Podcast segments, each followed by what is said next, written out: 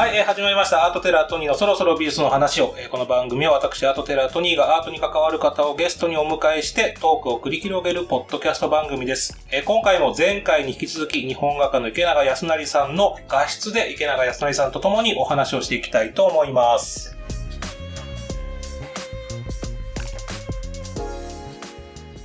ということで、前半お疲れ様でした。すいません、話が飛びまして。全然大丈夫。そういう番組ですので。まあ、こんな質問絶対みんなに聞かれたと思いますけども、いつから絵を描くことに興味ありましたかという、すごいプレーンな質問です。興味はですね、はい、あの、まあ、さんさいの時に団地に引っ越しをしたんですけど、はいはいはいはい、で、3、まあ、さんさいぐらいの記憶が、いち、に、さんばんめくらいまで順番に覚えてて、はい、で、みっつめの記憶が、はい、その、新しくだできた団地に引っ越しして、うん、で、まあ、す、前の公園の砂場で遊んでたんですよ。はいはいはいはい、で、夕方になって、ふ、ああ、夕方だと思って顔を上げたら、うん、その、団地の向こうの空が、うん、こう、生色に変わっていって、うんうんうんその時に、自分と自分じゃないものがある。はいはいはい。字が、はい、が芽生えたんです。がわ、わかったんですよ。はいはいはい。空を見た時。はいはいはい。あ、空は私と違う。すごい哲学的なさんさいです。そこまでは考えてなかったと思うんですけど。へぇで、その時に、あ、なんか、僕は絵を描くんだなと思っちゃったんですよ。すごいぶっ飛びましたね。自我も芽生え、さらに画家になることまで分かった。画家になるっていうか、はい、まあ絵を描く、あ、絵を描く人かと思って、勘違いなんですけど。でもなんかもう自分はそうなんだと思ったんです。思ったんです。だからあれですよ。前回のトーク、前半トークでおっしゃったじゃないですか。なんか次はあデザイナーになって建築家になって、はい、王様になって、だから多分一個前の、うん池永さんの前世が、次は画家だって多分言ってたんでしょうね。相当思って死んだ。そうそうそう。だから、その時に、多分前世の指令のやつが出てきたんでしょうね。そう、だからもう次は王様だぞって。そうそう。死ぬ、うんね。画家だって思ったんですか、その時。うん。で、だからなりたいと思った。あの、憧れがないんですよね、逆に。だってでもそのさんさいで、だってまず自我というのを発覚した時点で、画家という職業があるなんて分かんないわけじゃないですか。まあ、だから画家とは思ってないですよね。絵を描く。絵を描く人。だへぇ、うん、それは途中でブレたりはしなかったんですか？まあ、例えば最初そう思ったけど、途中でパイロットになりたいとか。まあ、だから漫画家になりたいみたいなのはありましたけど、ただ要するに、人間に生まれちゃったみたいな感じなんで、それは逃れられないじゃないですか。ああ、なるほど。はいはい。で、思春期になると、はい、人間としての自分ってすごい、嫌っていうか、はいはい、不完全なことに気がつくじゃないですか。うん、まあまあ、はいはいはい、はい。もう人と仲良くできないし、うん、親にはイライラするし、もう人間としてどうし、どうやって生きていくがいいのってなるじゃないですか。だから、絵描きに対しても、どう何、どういうふうに絵描きになればいいわけとは思ったんだけど、はい、絵描きになりたいみたいなのはなかったんですよ。もうだ、決まってるんですもんね。その運命論じゃないけども、絵描き、うん、そうなんだ。だから、美術高校には行っては見たけど、はははその、能力があるわけじゃないんで、しんどいし、もうやりたくないし、でえー、好きでもなかったんですか？絵を描くのが、でも、でも絵を描くのが好きとか。好きなような気はしてたんですけど、はい、美術学校に行くと、上手い子がいっぱいいて、で、まあ、戦えないし、うんうん、だからもう本当その、人間に生まれたけど、はいけてないな、みたいな感じですよ。つ、辛い思春期ですね、それは。辛いですよね。なので、ただ逆に言うと、その僕、デビューがよんじゅっさいで遅かったんですけど、はいはいはいはい、もし憧れで始めてたら、はい、もうやめてたと思うんですよね。な、なるほど。何歳に待ってやって、まあ、目が出なかったらやめるとかってあるじゃないですか。うんうん、そういう感じでもないですね。それじゃなかったんですよ。もう、うんもうだって人間に生まれちゃったからな、みたいな。いや、でも今さらっと言われて、そのよんじゅうでデビューまでの下りってどういう感じなんですか？流れとしては。まず美術高校出ました。はい、で、美大行くわけです。もうその美大が、受けたら負けるのは分かってたんで。はいはい。もう、やっぱり逃げたんですよ、ね。行かなかったんです。あの、はい、受験しなかったんですよ。はいはいはい。で、まあ、高校時代カメラも好きだったから、うんうんうん、そう、まあ、東京には行きたいんで、はいはい、写真の勉強するんで、はい、専門学校に行くから、はい、東京に行かせてくれって言って、はいはい、で行って、はい、結局いちねんしかやっぱり続かなかったんですけど。でもその時は写真家を目指すじゃなくて写真やってた時期があるんですね。そうですね。はいはいはい。でも、はい、そこからまた絵に戻るわけです。それ、やめ、学校じゅうきゅうで辞めて、うん、で、そうすると、まあ、美術高校なんで、うん、まあ同級生がその、むさび、武蔵野美術大学の周りに、うん、まあ行ってる子もいたし、うんうんうん、で、やっぱりね、卒業して、就職してない同級生がいっぱいいるんですよ。はいはいはいはい。はいはいはい。で、そうすると、はい、東京に集まっちゃうんですよね。なるほど。で、美大の周りにコミュニティができてて、うんうん、先輩もいるし、はい、同級生もいるし、はい、で、そこに集まって、はいで、みんな働いてないわけですよ。で、一人働くと、はい、バイト始めると、はい、そこに行ってみんなただ飯食べて、で、辞めるとまた違う子がバイト始めてそこに行ってご飯食べてみたいな。なるほど。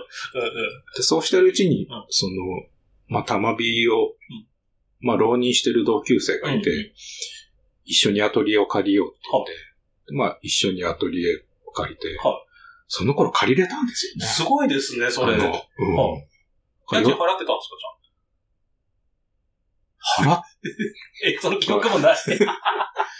なんで、夜逃げはにかいぐらいしてるんです。えー、払えなくてですか？払えなくて。でもうあの、大家さんに鍵を手紙で送って、ごめんなさいって言って。それがもう若き日ですね、にじゅう代。今ダメですけどね。もう昔からもうダメだと思うんですけど。当時良かったわけでもないですよ、これ。まあなんかなんとかなってたんです、ね。すごい時代です。うん、でで、まあ一緒にアトリエ借りてるときに、まだ自分は油絵を描いてて、同級生は日本画を描いてて、でちょうどその時に、岡田幸子さんが亡くなったんですよね。自殺されちゃった。自殺されて。はいはいはいはい。で、ファンだったんで、じゃあ彼女のために、霞草の花を、花束を描こうと思って、油絵で描き始めたんですけど、霞草って細い枝がたくさんある花なんで、油絵で描いてたら、はあ、こういうのは日本画でやるんだって言われて、あ、まあ、同居してるやつに、うんうんうん、あ、そうかと思って、はあはあ、でそっから日から日本画を始めた。えー、それが理由なんです。え、でも、うん、そもそもなんで霞草にしようと思ったんですか。好きだったんですよね。へー。その当時はね、はあ、繊細な男の子だった。いやいや、今も多分そうですよ。繊細です。はい、うん。まあでもそのまずショッキングなニュースを見て、はい、でなんか自分にもできないかと思って霞草。うん。でもいろんな偶然が重なってますよね。そうですね。だってその友人がいなかったら多分なんとか油彩で描いたかもしれないですよね。うん。霞草。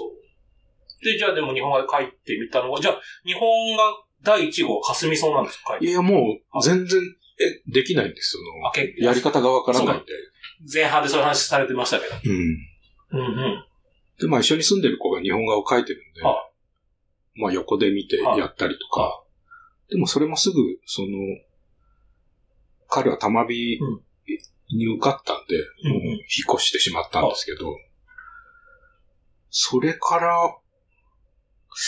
それからどうしたんだったかな。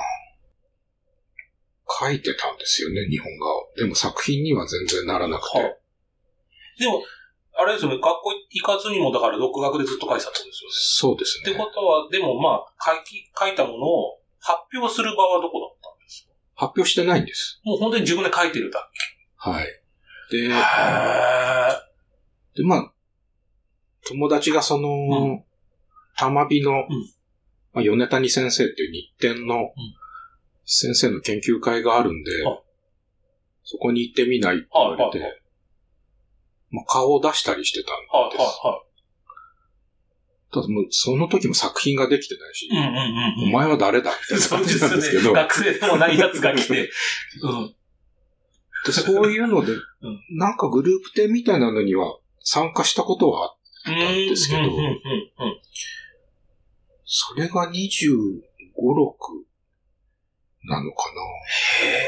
普通だったらもう諦めてたりなんかしてますよね。でもだからやっぱ画家に、画家で生まれてきちゃってるから、そこに特になんか疑問を抱かずやってたと。そうですね。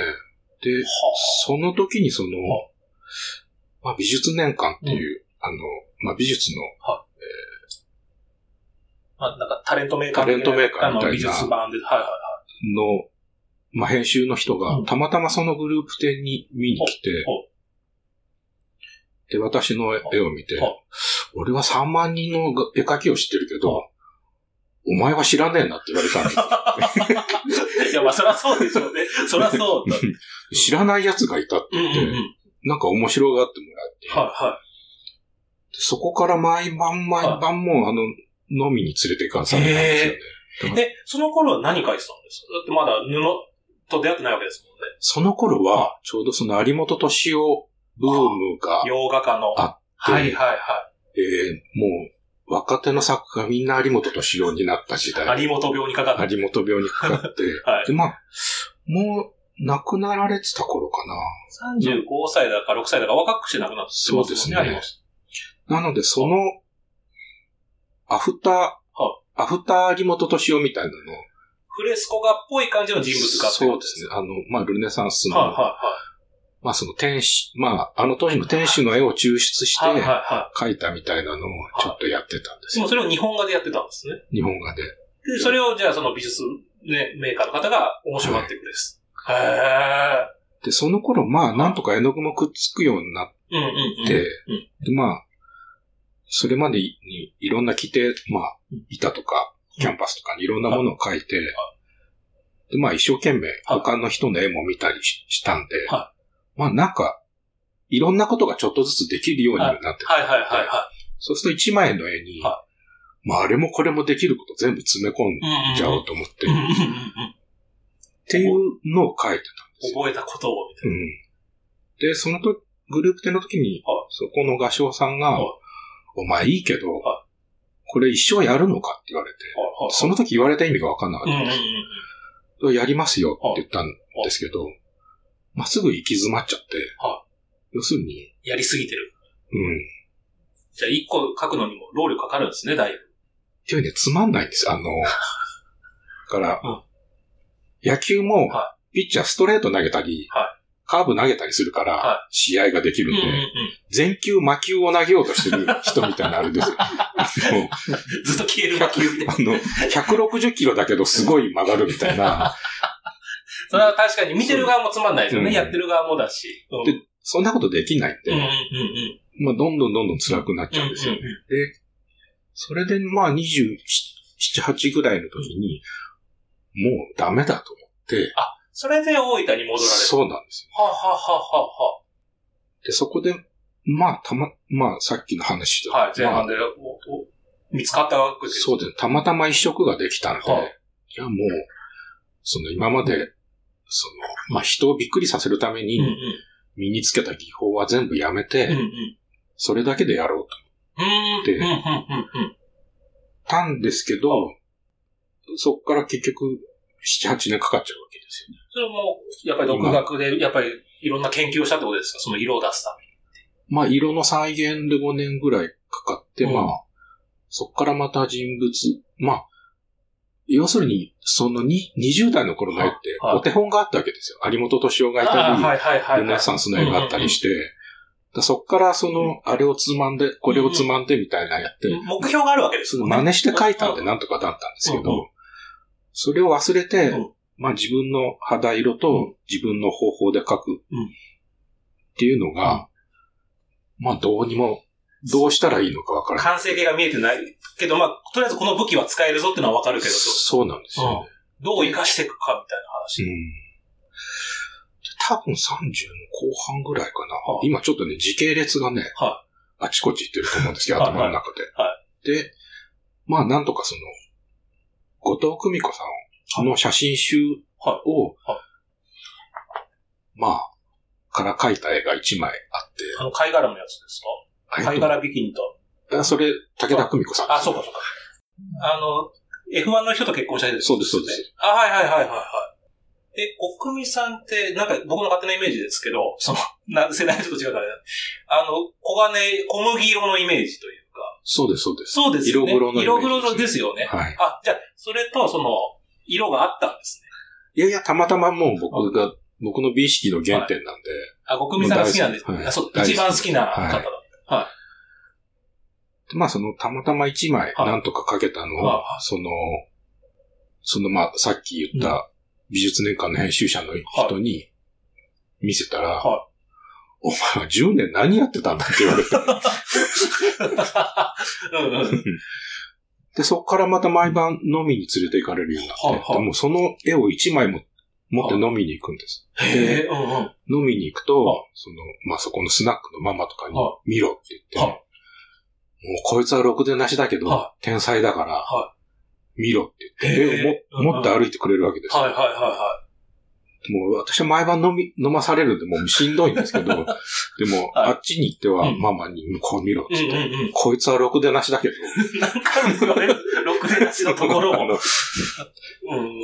でじゃあ、はい、あ、これを書けばいいんだなと思って、うんうんうんうん、そ、まあ、それが今の作風の原点なんですよね。でもそれはすごいいいですよ。今、だから今売れてるっていうか、もう今、成功されてるから話聞いてすごい話だなと思うけど、だってじゅうねんやったものを、例えばその美術メーカーの方が見て、ダメだなこれって言ったらもうそこで終わってたかもしれないじゃないですか。そうですよね。なんかすごい良かったですよね。そのじゅうねんがちゃんと認めてくれた人がいなかったら、うん、けだって分かんないわけですもんね。自分の中でも何が正解かっていうのは、当時は。そうですよね。うん、良かったですよね。そのじゅうねんかんが認められてというか。うん。うんええー、だからよくできてるんですね。ちゃんとこう人間頑張っていれば。うーん。うん、まあそんな頑張ってないんですけど。いやいやえ、でもじゅうねんかん本当どういう感じだったんですかその、作業し、もう毎日もう朝から晩まで、こう、土をこう塗っては洗ってを繰り返してたのか、それとも結構いちねんかん通すと、ダラダラっとしてる時もあったなって感じ。じゅうねん結構密な感じでした。どうですかね。うん、まあアルバイトもしてたし、うんうんただ毎日、今日は何時間書いたみたいなメモは、つけてます。うん、へえ、じゃあ休んではなかったんですか振り返ってみてみても。どうですかね今見るとそんな働いてないですね。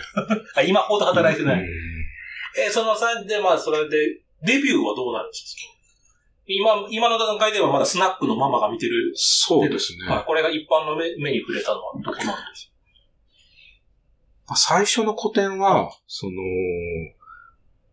まあ、カフェを借りてやったので、はいはいはい、正式に言うとまあ初個展っていうほどではないんですけど、はいはい、それが何歳の時ですか？それがにせんさんねんの暮れなので、はい、さんじゅう、ん ?さんじゅうはち か、きゅうかですね。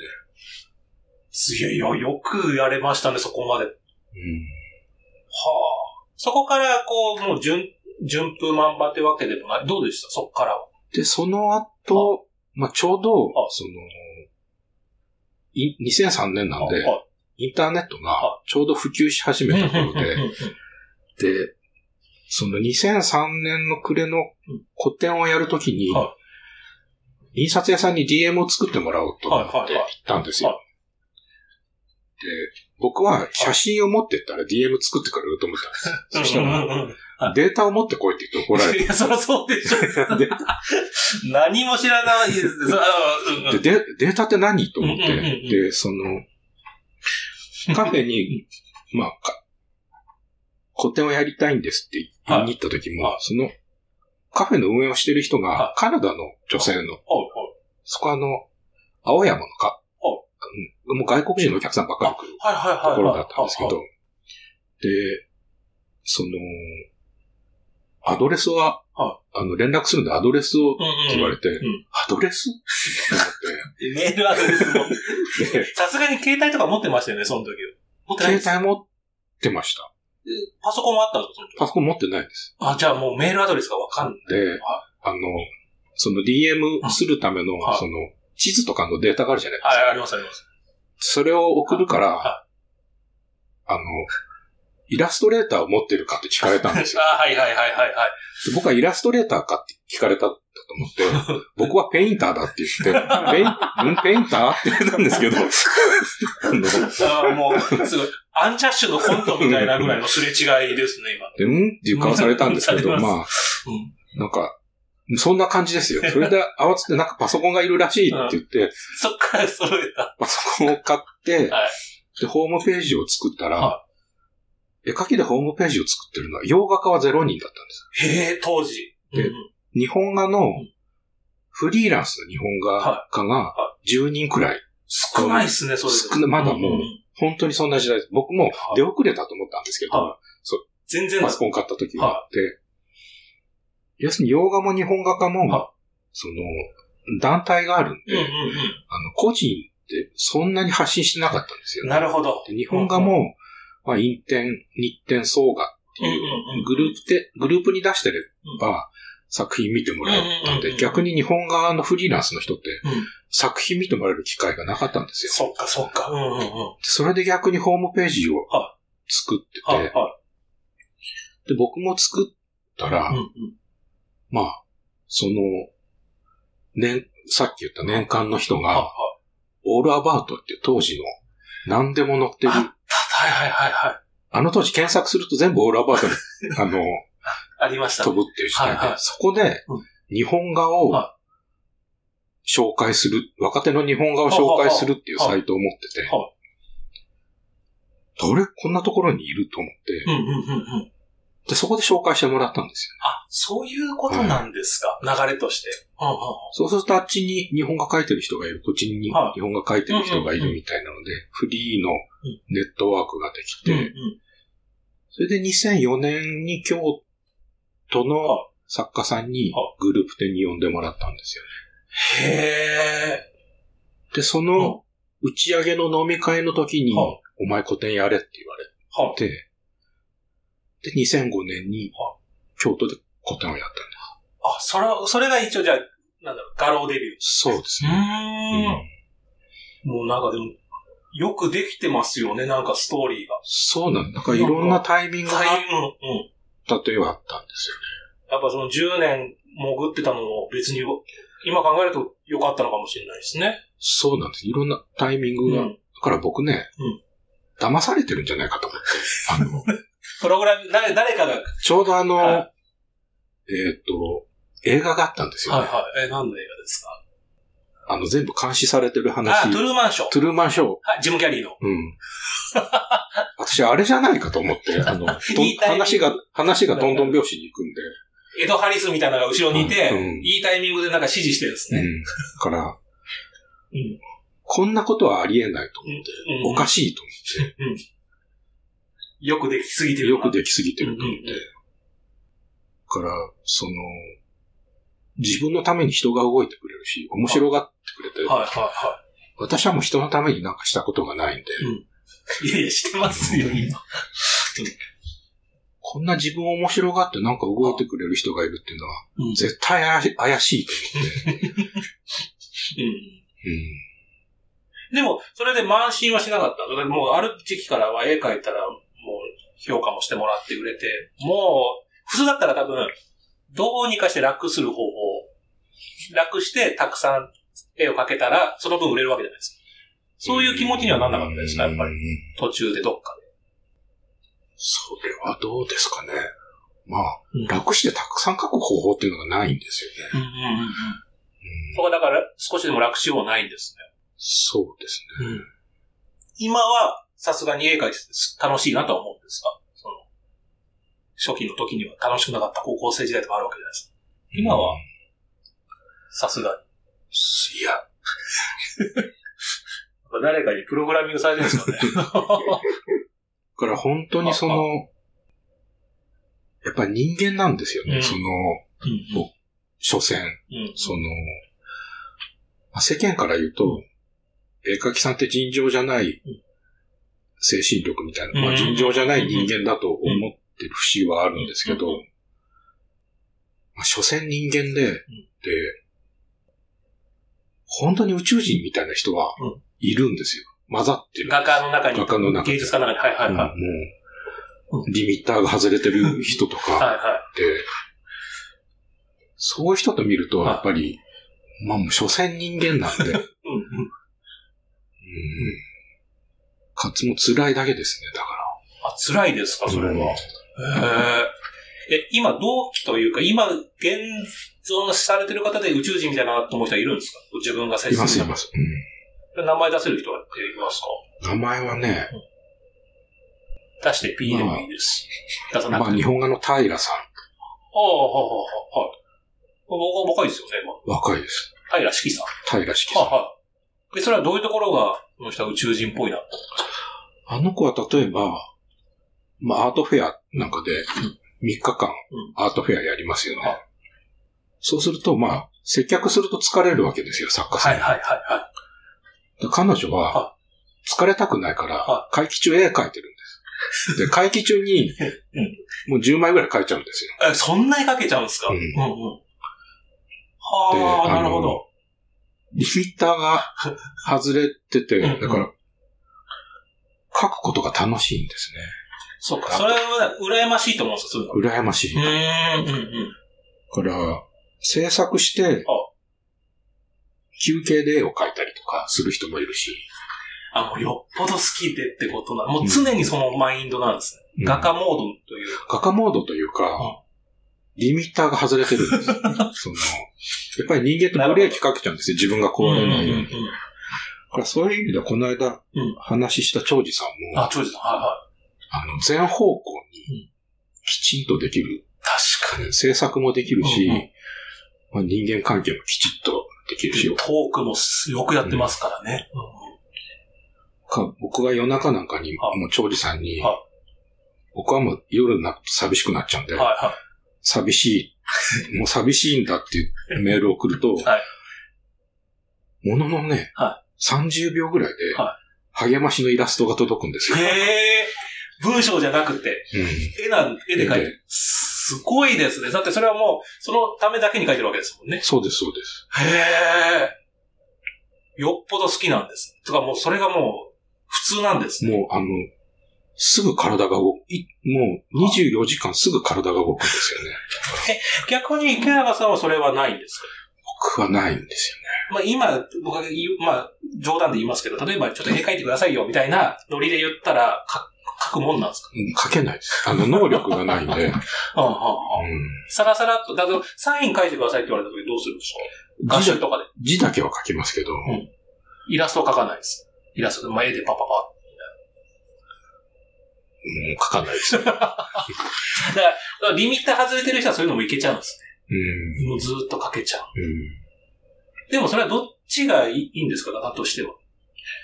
いや、リミッターない方がいいと思います。うーん、うん、憧れるんですか、それ。憧れますね。へえ。いや、でも話聞いてると、よっぽど池永さんもリミッターないなと思ってます。だって最初からだって普通だったら途中で諦めたりとかすると思うのに。うん、やっぱりし、え、え、好きなんですか？絵は。そんな根本のとこですけど。絵はね、難しいですよね。うん、でも画家をやめようとはないんですか？一回。は思わないですよね。うん。うん、うんうん。この、だからそれさんじゅうはち、よんじゅうがデビューしてから、この間に、あ、もうちょっとしんどすぎてちょっと一回休む、もうちょっと半年ぐらい休ませてくれとかはないですか？それはね、毎日休みたいんですよ。うーん。め、めんどくさいんですか？うん。うんうんうん。人間やめたいみたいな。え、でも、じゃあ逆にモチベーションは何で保ってられるんですか？モチベーションは、だいたい朝起きると、うん、今日はもう絵を描かない。まず思うんです。はいはいはい。気持ちがちょっと、スッとするんですよね。あ、そう思うことによってですか？それで、草むしりをしようと思って、ね、はいはいはい、草むしりを始めるんですけど、はいはい、めんどくさいんですよ、草むしり。はぁ、めんどくさいと思って、はい、もう絵を描いてた方がいいかなと思って。あ、そうか。消去法なんです。そうなんです。二択で言ったら、まあ、絵描いてる方がまだいいかみたいな。うん、からもう、うんうんうん、それ以外のことが、はい、絵を描く以外のことが、はい、もっとめんどくさくて。そうか。え、じゃあ趣味とかはないんですか？趣味ないんですよね。えー、絵描いてる時以外は何してるんですか？テレビ見たりはするんですか？さすがにずっと絶望してる。嫌でですか？うん、え、でも前半の時にアイドルは好きだっていうさ、それは未だに抑えたりするんですか？はい、そうですね。はい、うん。詳しいですか？結構そこは。いや、それほどでも。今一押しのアイドルはどうなんですか？ちなみに今今一番推し推しは？もう普通なんですよ、ね。あ、いやいや全然全然いいです。普通に日向坂ですけど。いや、普通じゃないですよ。めっちゃ、めっちゃ抑えてますね。俺もだってもうわかんないですもん。だから、えっ、ー、と、乃木坂が出てきて、えっ、ー、と、何が出てきたの？もう、俺もうそんなレベルですよ。俺もさんじゅうはちですけど。あの、なんだっけ、平手ちゃんがやってた、なんだっけ、欅坂？そこからはもう、もうわか、もう、え、顔わかりますちゃんと。顔わかります。いや、めっちゃ若いんじゃないですか。でね、あ、あのね、はい、その女性、まあ、坂道は割と踊り、まあダンスとかゆっくりなんですけど、その、エビ中とか、ああ、聞いたこと、はいはい。あの子たちのパフォーマンスを見ると、その、そのモデルさんって、ある日から突然来なくなっちゃったりするんですけど、はいはいはい。女の人の、もうこの瞬間に、全部燃やし尽くして、うん、明日から違うことになっても大丈夫みたいな。うん、男ってなんか、はい、これ一生やんなきゃみたいなのあるじゃないですか。あ、ありますあります。はい、もうアイドルになったら、はい、もう一生アイドルだから、省エネで行こうみたいな、あの、もう何年低燃費でやれるかみたいなところがあるんですけど、あの、若い女性グループのパフォーマンスの、うんうん、あ、もうこの瞬間燃え尽きるのかみたいなのを見ると。あ、なるほど。あの、うん、で、辞めたりするでしょ、女の人。はい、もう卒、いわゆる卒業しちゃうみたいな。うん、きっぱり辞めたりすると、はい、なんかね、うん、自分がそういう、はい、燃やし尽くすみたいなのがないんで、うんうんうん、憧れるんですよね。最後、線香花火が最後、うん、光を放つみたいな感じですか。うん、そういうのを見ててわかるんですか？この子はもう今、も今出してるな。もう、もうそろそろ燃えるな、みたいな。この子っていうか、うん、メンバー グ, グループ単位で。ああ、なるほど。うん、え、そういうのみんな、それは何で見てるんですか？ネットで見たり、コンサート行ったりするんですか？コンサート行かないですよね。ネットで見て。ネットで見て。え、で、それで、書きたいなはないですか？この子書きたいぞ、みたいな。あ、それはありますよね。言っといた方がいいんじゃない？言ったりしてるんですか？やっぱそれは公言したり。あんまり言わないですけど。いや、言っといたらどっかで回り回って、だって書いてほしいって言うと思いますよ。うん、その、少、アイドルっていうと、やっぱどっちかというと少、少女のイメージじゃないですか。はい、少女と、まあ、いわゆる大人のこう美人、美人とか、まあ、美人が、なんか境目みたいなのあるんですか？それとも、全女性は全女性ですか？少女については、まあ、少女画集っていうのを一冊出したんですけれど、まあ、その制作期間中はもうすごい辛くて。うん、もう辛いものなんですか？はいはい。あ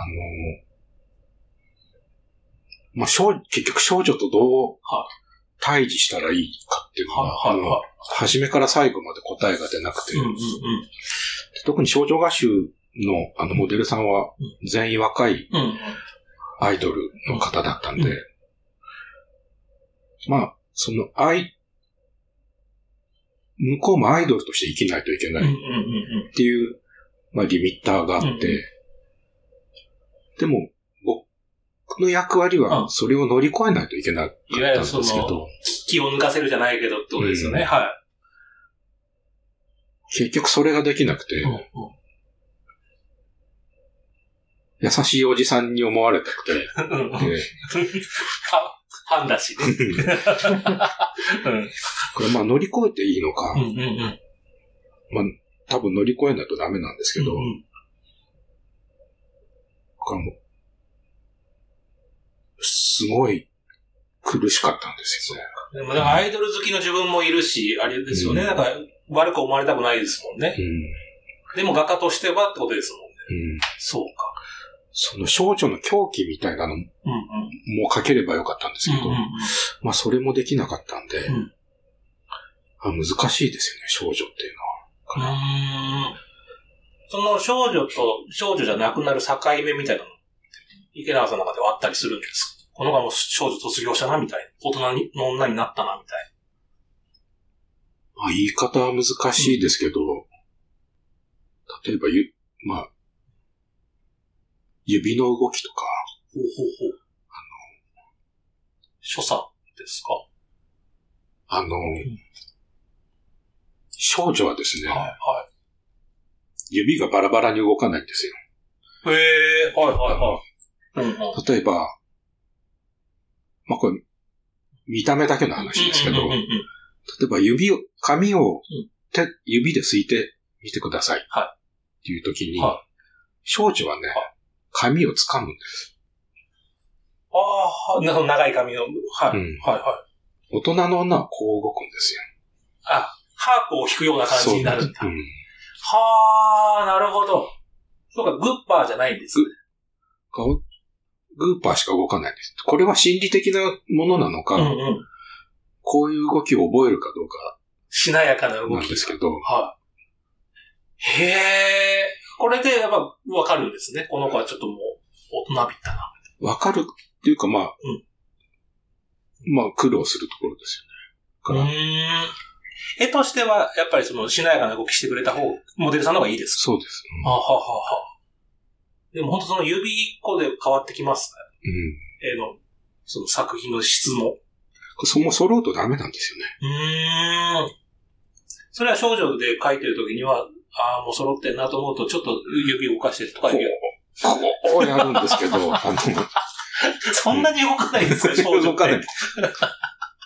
知らなかった。あ、でもちょっとそれは、見分け方すごいですね。ちょっとやっぱ、池永さんじゃないとわかんないっすわ、それは。ああ、ちょっと手に胸を置いてっていう時も、うん、こうしかならないですよね。グーかこう。うん、はあ、ははあ、なんかよくだからあの醤油とか注ぐ時もなんか小指だけがこう、はい、女性上がったりするのが色っぽいとかいうのは、うん、やっぱそういうことなんですね。指の動きがこうバラバラなんだ。うん、なるほど。これ聞いてるでも女性の方はハッとしたかもしれないですよね。うん、もう今までグッパになったかもしれないから、もう明日からも。ただそれがその所作を覚えるっていうことなのか、うんうんうん、心理的なものなのか、うんうん、なんですよ。うん、なるほど。この先を言うとダメなんですね。僕もだからそうですね、いろんな例えが思い浮かんでるけど、多分ダメなんだろうなと思ってずっと飲み込んでました。そうなんですよ。まあ、あの、まあ、あの勘のいいリスナーの方は、はい、おのおので考えてくれってことですよね、これは。はい、これは。そうなんです。そうなんです。これちょっと美人画についてさらにちょっと聞いていきたいなと思うんですけど、はい、美人画にこだわる理由ってのはあるんですか？えっと、うん、その、まあ、僕も便宜上美人画と言ってるんですけど、うんうんうん、まあ、その今、なんとか美人画ブームって言われるような状況がここ何年かあるんですけど、うんうんうん、まあ、若い学生の方とかは、美人画描いたら売れるから描いてるんでしょみたいな、はいはい、まあ、うん、そういう偏見もあるんですか？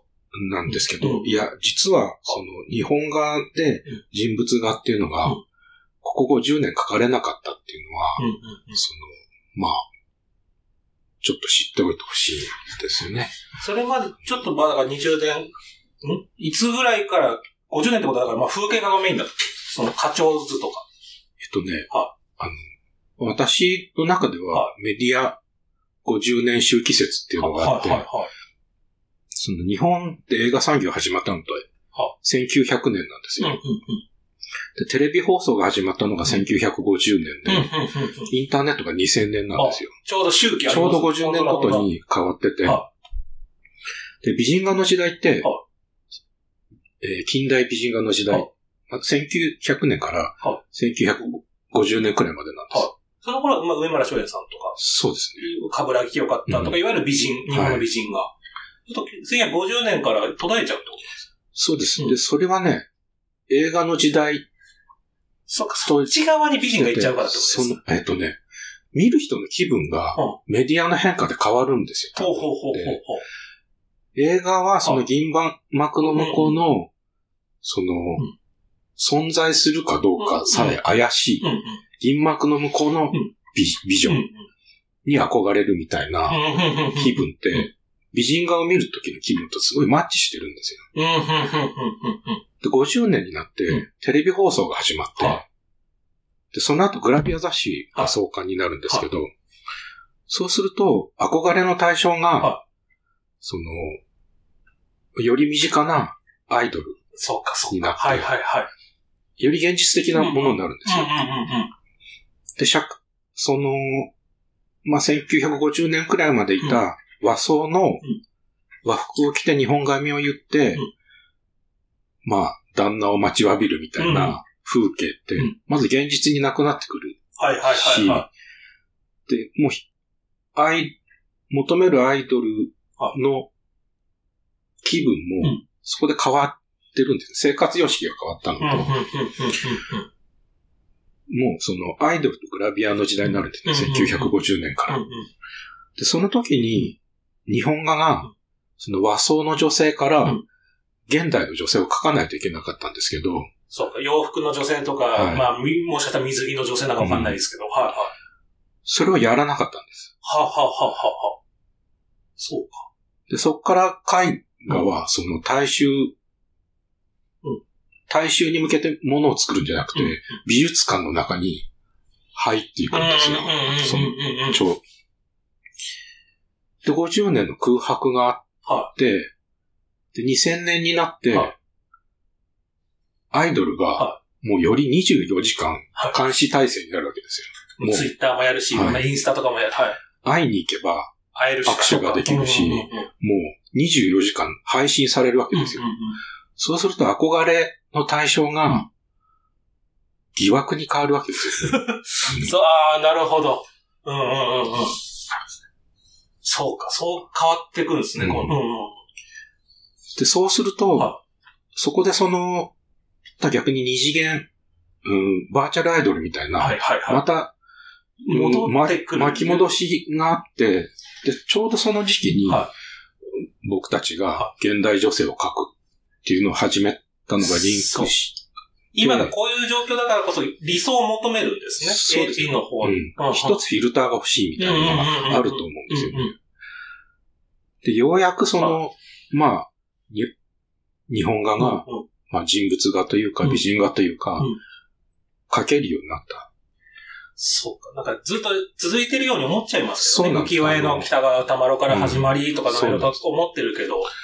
実は半世紀の断絶があったっていうのは、うんうん、ちょっと知っといてほしいんですよ、ね。確かに。で、うんうん、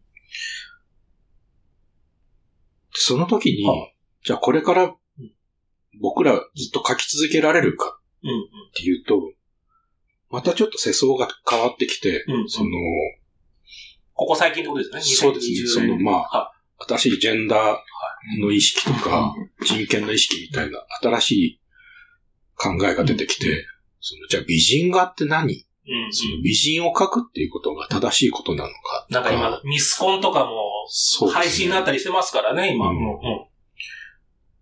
で、まあ、例えば、その、文化盗用の問題とか、うんうんうん、で人物描くのは、着物を描くのはいいけど、うん、洋服の人を描いていいのかみたいな。ああ、なるほど。その、うんうん、まあ、逆もありですよね。うんうんうん、で、その、か、美術がその、道徳的に正しくなければいけないみたいな圧力が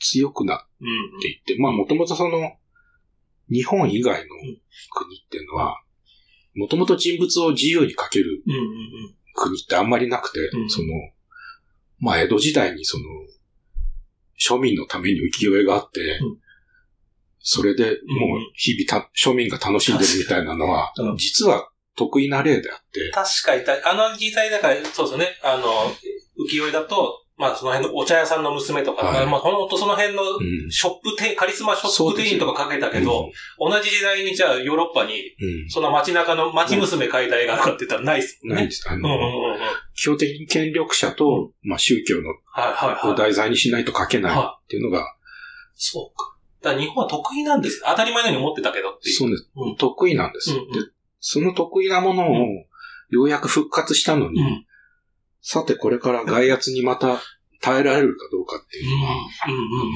ちょっとね考えた方がいいと思うんですよね。実際ちなみになんか圧受けたなって感じはありますか？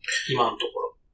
えっと、えっとね、まあ、美人がブームって言われるようになった時に、うんうん、きっと圧力はあるだろうと思ったんですけど、うんうんうん、なかなかそこまでに至らなくて、うん、だからまだ、今のところ世間に、うん、その、まあ、美人画っていうものが、まだ世間に見えてないのかなっていうのは。あ、逆にですか。逆に。うん。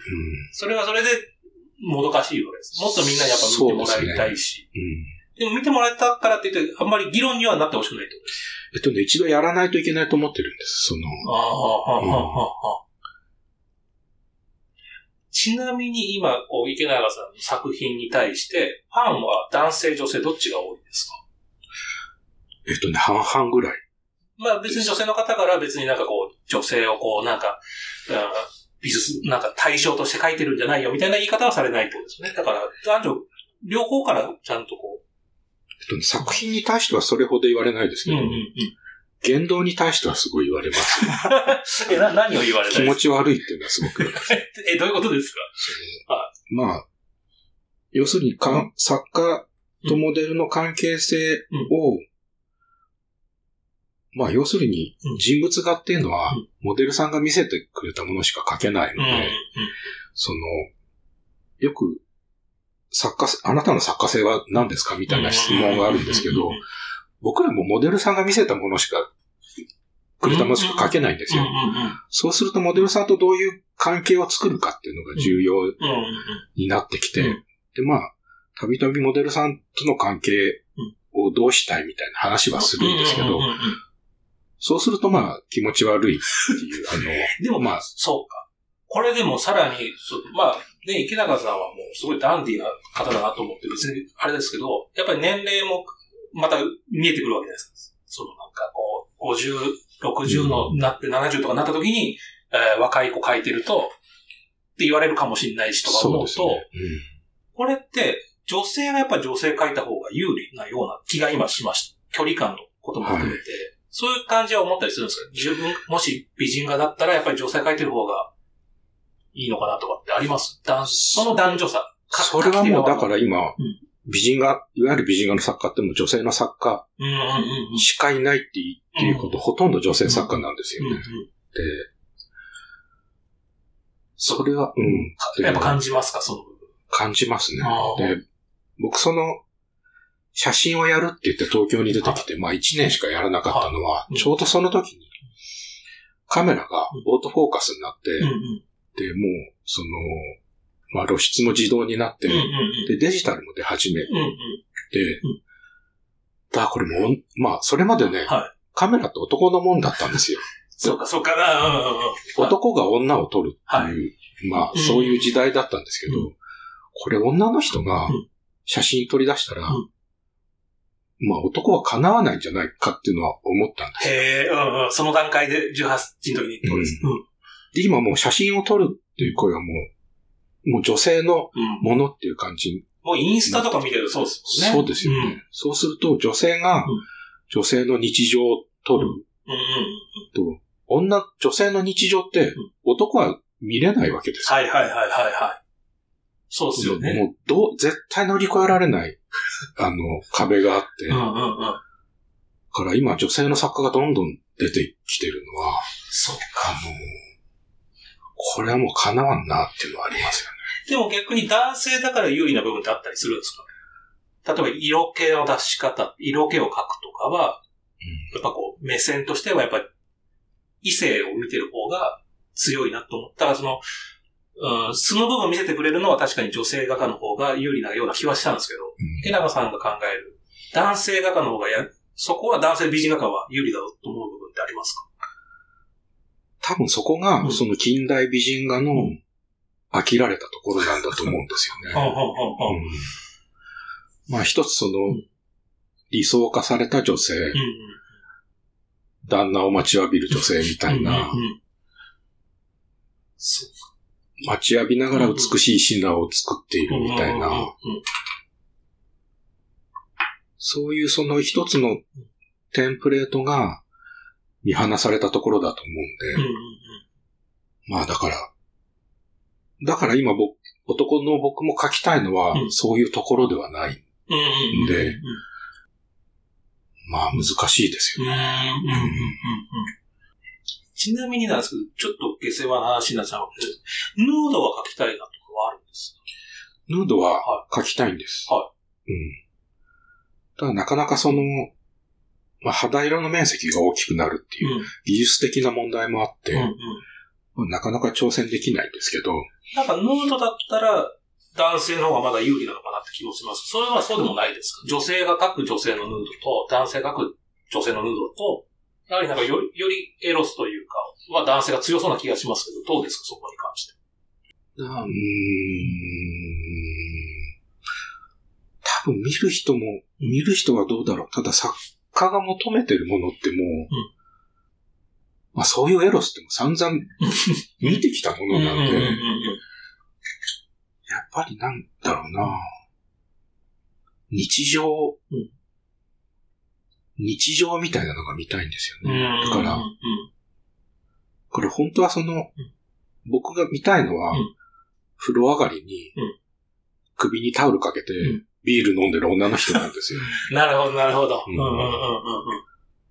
そうか。でもそ、そこにたどり着くのが大変なんですよ。だから見つけなきゃいけないですよね、そういう相手をって。うん、おっしゃってましたもんね。だから、あの、ボナールの、はい、がマルトを書く、はい、いつもこう、いや、あの、お風呂入ってるマルトを書いてるのはそういうことだ、って話してましたもんね。はい、クラブハウスの時にも。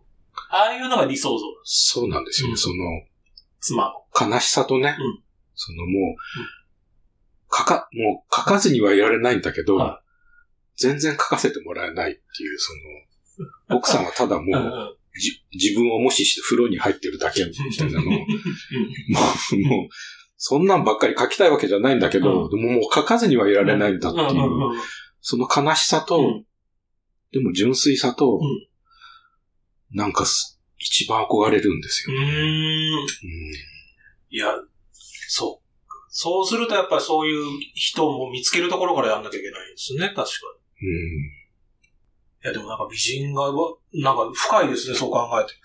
あと、ちなみになんですけど、なんかあの、今後その美人画で、例えばなんか展覧会やっていきたいとか、まあ今までの画集とかも出てたりしますけど、今後の展開ってあるんですか、エナさん。今後はですね、うん、まあ今少しずつ計画してるのは、はい、その、まあ日本画には美人画っていうジャンルがあって、うん、洋画にはまあ写実絵画っていうジャンルがあって、うん、まあよ、美人画 ブイエス 写実。おほほほ。まあ、全面戦争みたいなのが、まあ、ゆくゆくやりたくて、うんうん、でまあ、去年、はい、私と、洋画の山本博樹さんが、いち対いちで対決をしたんですけど、うんうん、同じモデルさんでですよね。そうですね。モデルさん一緒にして。で、まあ、次はさん対さんでやろうっていう話に今なってまして、はいはい、でまあ、ゆくゆくはその、はい、もうお正月は全面対決みたいな、お祭りはやりたいんですよね。東西予選みたいな感じですよ。お正月怪獣映画みたいな。怪獣映画でイメージなんです。キングギドラ対なんとか。怪獣大集結に全部出てくるみたいな。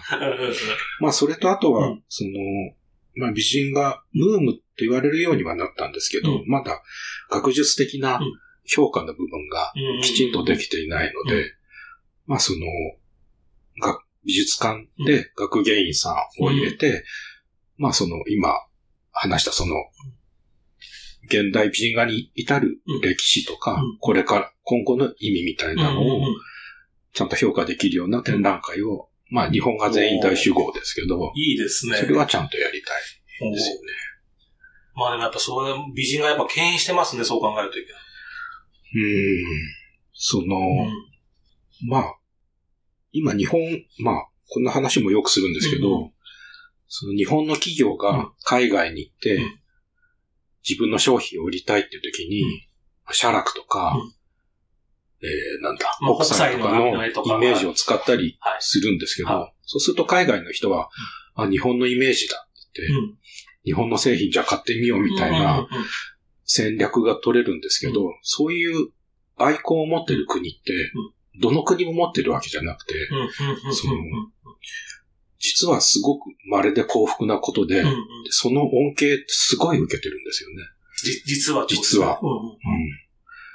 で、まあ、これからそういうものに変わるのって、うん、まあ、今のポケモンとか、うんまあ、マリオとかになってくんだと思うんですけど、うんうんうん、まあ今美人画の中からいちまいでもアイコンが新しく生まれれば、うん、私じゃなくていいもいいんで、うんうん、がもう一番の未来に対する期待ですよね。